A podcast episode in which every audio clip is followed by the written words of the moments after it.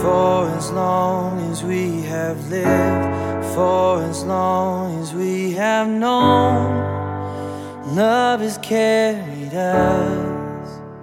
You're listening to the sermon podcast of Genesis West in Robbinsdale, Minnesota. You can find out more about us at genesiscov.org. Enjoy the teaching. Love has carried us. All right, today's scripture reading comes from the Gospel of John, chapter 20. That Sunday evening, the disciples were meeting behind locked doors because they were afraid of the Jewish leaders. Suddenly, Jesus was standing there among them. Peace be with you, he said. As he spoke, he showed them the wounds in his hand and his side. They were filled with joy when they saw the Lord. And again he said, Peace be with you. As the Father has sent me, so I'm sending you. Then he breathed on them and said, Receive the Holy Spirit. If you forgive anyone's sins, they are forgiven. If you do not forgive them, they are not forgiven. One of the 12 disciples, Thomas, who is nicknamed the twin, was not with them, with the others when Jesus came. And they told him, We've seen the Lord. But he replied, I won't believe it unless I see the nail wounds in his hands, put my fingers into them, and place my hand into the wounds in his side. Eight days later, the disciples were together again, and this time Thomas was with them. The doors were locked, but suddenly, as before, Jesus was standing among them. Peace be with you, he said. Then he said to Thomas, Put your finger here and look at my hands. Put your hand into the wound in my side. Don't be faithless any longer. Believe. My Lord and my God, Thomas exclaimed. Then Jesus told him, You believe because you've seen me. Blessed are those who believe without seeing me. The disciples saw Jesus do many other miraculous signs in addition to the ones recorded in this book. But these are written so that you may continue to believe that Jesus is the Messiah, the Son of God, and that by believing in him, you will have life by the power of his name. The word of the Lord.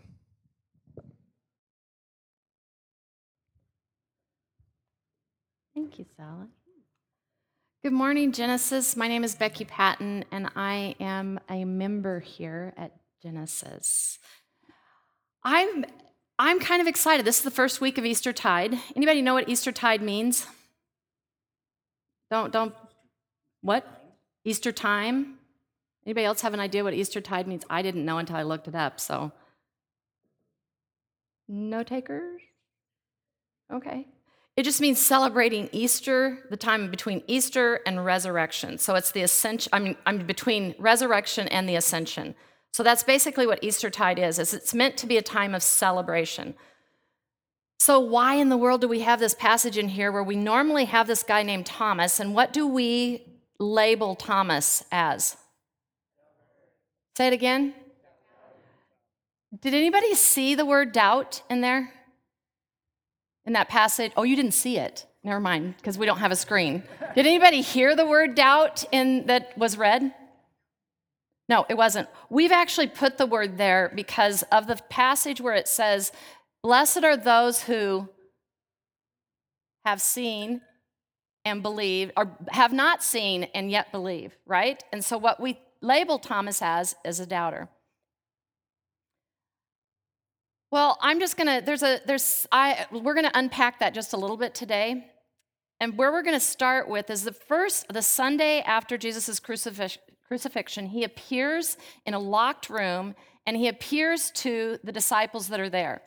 Minus, we know Judas is now dead, and we know that Thomas isn't there because the passage has told us that, right?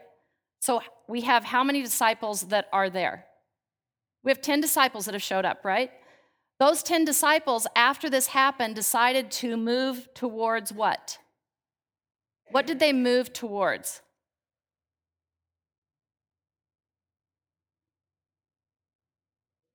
Each other? Is that a question or? Yes. Thank you so much. Well, I appreciate that. They moved towards their community. It, I mean, it appears that they did. They moved and they got behind this locked door and they chose to stay huddled together. And they did they notice that Thomas wasn't with them, or did they? I mean, I just am curious. I, I'm really curious. I don't know, but that those ten huddled together. Have you ever had suffering happen and you move towards someone. You move towards the people you know, you find comfort with other people. You move towards those that you're most alike because I've got something to share with you. Have you ever done that? I'm curious, and I'm just by a show of hands, has anybody this week experienced suffering? Can I put both hands up? Anybody experienced suffering this week? And what did you do? Did you move towards people or did you move away? See, I am Thomas. Oftentimes, I am Thomas. I will move away. And part of why I move away is because I've been wounded at times by the very people that I trust the most. That ever happened to anybody? And when we get wounded, what do we try and do? We're trying to protect ourselves, right? So, Thomas, and I'm going to call him Sweet Thomas, you can disagree with me if you want. But when they say his all his friends come to him, and can you imagine all these friends coming to you and saying, We've seen the Lord, we've seen him? And he replied, I won't believe it unless I see those. No, not if I don't see those nails. I have to put my finger in those. Nope, I have to put my hand into that side before I will ever believe. And what I hear in that man is I hear my own voice. I hear my own voice because it's like, it's okay to have a belief in something. But what does it mean to have an experience with someone?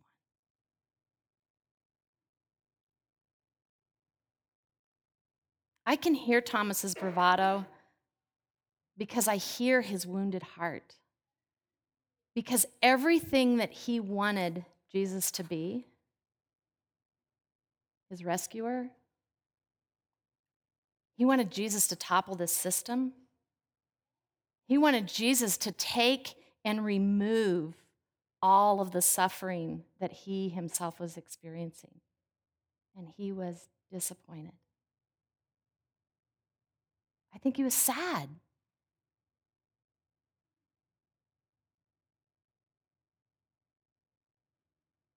This week in our community, and I've asked permission to share this, some of you know Danica and Matt Peterson, and their little girl underwent brain surgery. And the doctors didn't know if they could get the whole tumor out of her brain or not. Now, I asked permission I thought, what would it be like for us as a community to hold their suffering for just a moment? To be the hands, to feel the wound of, I mean, every single one of us in here have been a child at some time. And can you imagine a little child having to submit to that? Breaks my heart. But I believe in a God. It breaks my heart. So, how does she experience? How do they as a family experience us standing with them? How do they experience? And nothing would be more comforting to them, I think, than to actually experience the love of their community. So, we're going to take five minutes, five, not five minutes, I didn't mean five minutes, no. I mean, sorry. Um, we're going to take a few moments just to pause. And if you would, Join me in just blessing sweet little Sloan. That's her name. So let's pause and hold that suffering close to our hearts in a way that we can also hold what we believe. So we are holding both her suffering and we're holding that we believe God is good.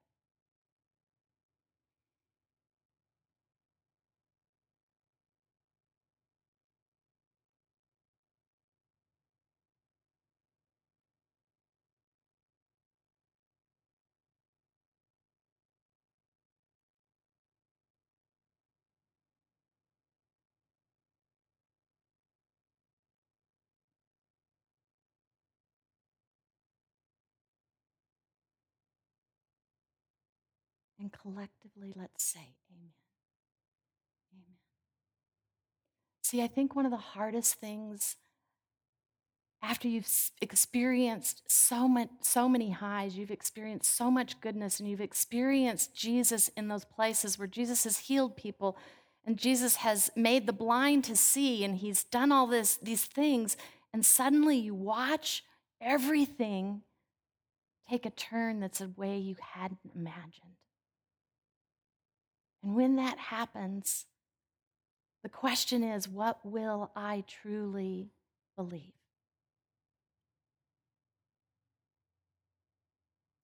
What's interesting is it's eight days later, Jesus shows up in the room, locked, another locked room. And what he says is, Thomas, come here. Put your finger here and look at my hands. Put your hand into the wound in my side and don't be faithless any longer. Believe. That word um, one, one of the versions it actually says, put your finger here so you may see with your hand. And I was curious about that. What does it mean to see with your hand? So the literal translation is put your finger so you can see. And it, the core of the word means to um, become acquainted with by experience so that you know from within. And where it says, don't be faithless any longer, the root word of that is don't be disconnected, but connected and united to me. And so my question was is like Jesus, which means salvation, is saying, Will you be united with my wounds? It makes me wonder is that because I want to be united with your wounds? When I asked earlier, has anybody experienced suffering this week? I, um, I really meant it because I think we experience over and over again these places where we experience and encounter suffering, and we can either run to places where we go, Oh, I've got to be with other people. I need to take this and be with someone in my pain. Or we can separate away and we can go and be on our own. And what I think is deepest about this is that honestly, Jesus will pursue you either way. I've done both. I've done both. This week, I had a friend who shared with me a loss that she'd had in her life, and with tears, weeping, we wept together. And I held the ache of loss in that moment with her. And I held that ache because it was like, I knew I know there is a God. I know there can be life from this. But in that moment, she needed to experience the suffering, the wound, the sadness, everything that was coming up, because that was helping her to be part of what will ultimately come to life from this. And then I had this memory came back to me. I'm going to share it. Um, had a group of people at my home one day, and my husband and I got news that a dear friend of ours had died. And I remember having this like moment, and I'm surrounded by all these people, and I begin to weep. And there's this woman, and I'll call her, she was a prayer warrior, what I would call a prayer warrior at the time. And um, she reached out, put her hand on me, and she began to pray against grief. And I don't remember exactly all of her words and her language, to be really honest with you. But this visceral response came up from my toes and rose up and came out, I'm sure, a very graceful, kind, and peaceful manner. It came out. But it said, What? You don't want me to grieve for my friend? And I said, That's terrible. Are you kidding me? My grief tells me that I love this person. Grief is not the enemy. Grief is not the pain. And what I needed more than anything was someone to be with me. But I want to say that death, that moment of death, gave me a resurrection moment this week where I got to sit with someone else. I didn't tell them how to feel about their pain. And when I saw those two spectrums of that, it was being able to hold somebody else's pain without needing to define it, without needing to judge it, without needing to just to be able to hold it. You guys, it's tension filled. What if there is a way to be able to hold pain with others that doesn't hold judgment, doesn't hold condemnation, that just holds humanity so that it can create this place of resurrection in all of us. What if Jesus in this moment is truly showing, both on that Sunday and then eight days later, because he feels it's really important, but he's showing us what it truly means to be alive and also be wounded? I mean, I don't know if anybody else ever thinks about this, but think about the fact that Jesus rose from the dead.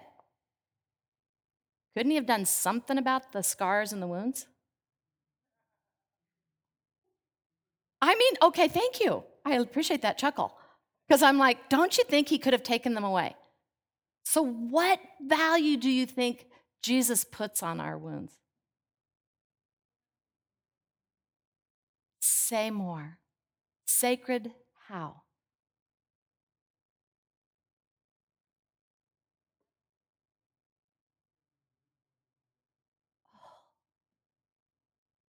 They must be sacred somehow because your wounds make you who you are. What if we saw one another that our wounds actually make us who we are?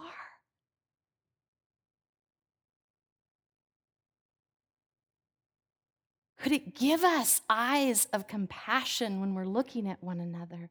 So we're not looking at one another through who we think we need to be or who we think someone else should be. Instead, we look with, what, with love at one another and we see one another's wounds as these sacred places of experience, of story, and we get curious.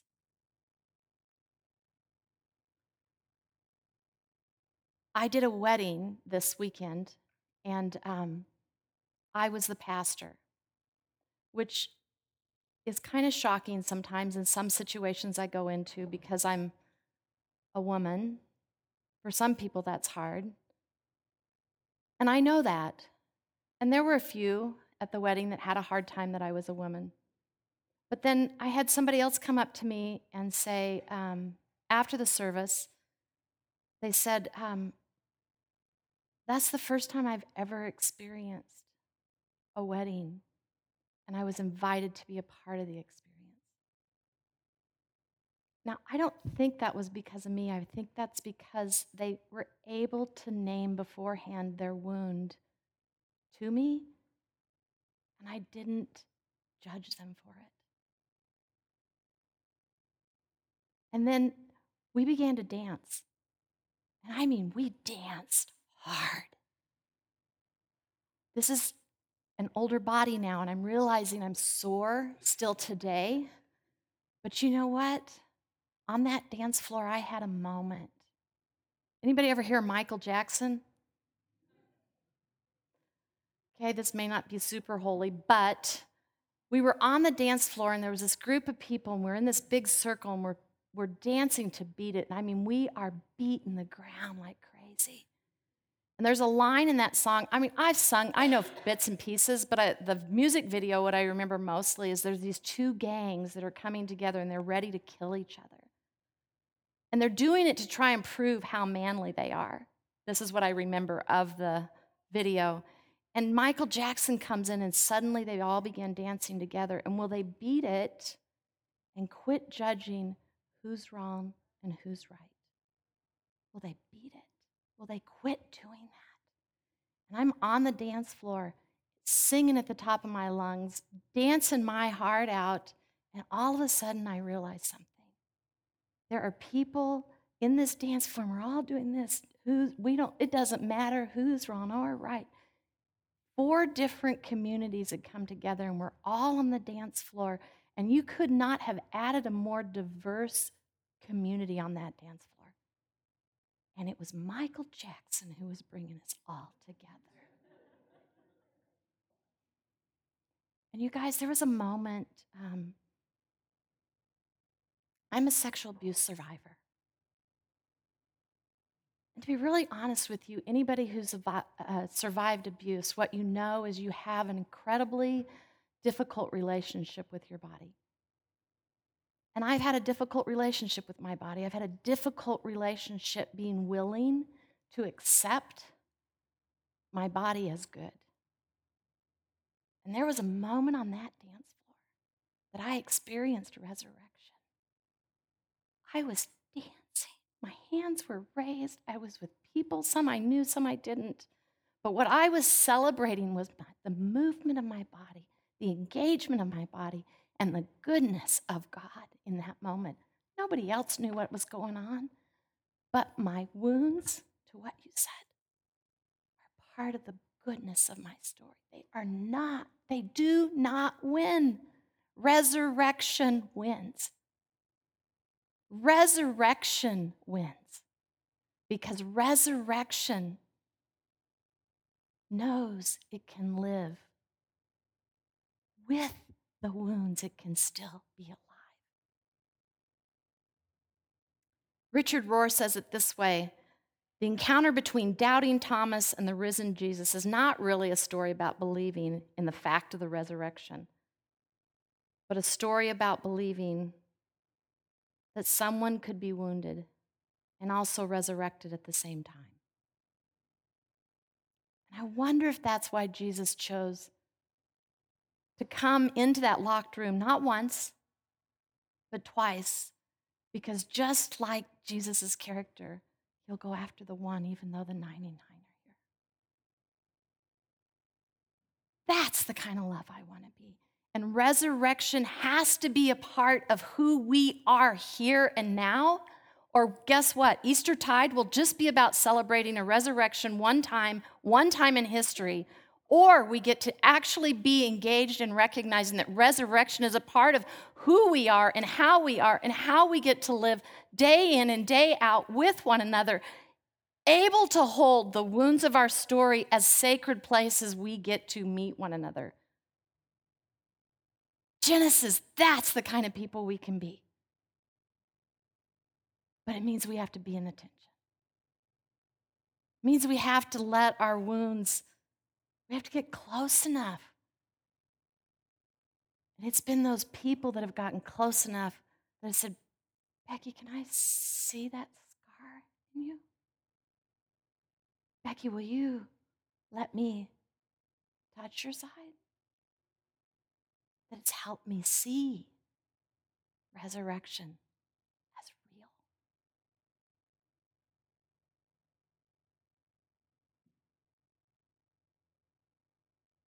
Is it possible that each time we sit with a friend and we hear their story and the struggle that whatever is going on, we're actually participating in resurrection? I think there are resurrection stories all through us, just waiting to be shared and seen. But we have to get close enough. And we have to hold the tension of knowing this story's bigger than just us. Jesus did die. Jesus did rise again but more to show us. Come stick your finger into my wound so you will see more. Don't be disconnected from me. I know fully what it means to be wounded and also live. This too is us being fully human and also divine beings that are made in the image of God. Nobody takes that image out of you, regardless of whatever sacred wound you carry. Nobody it out.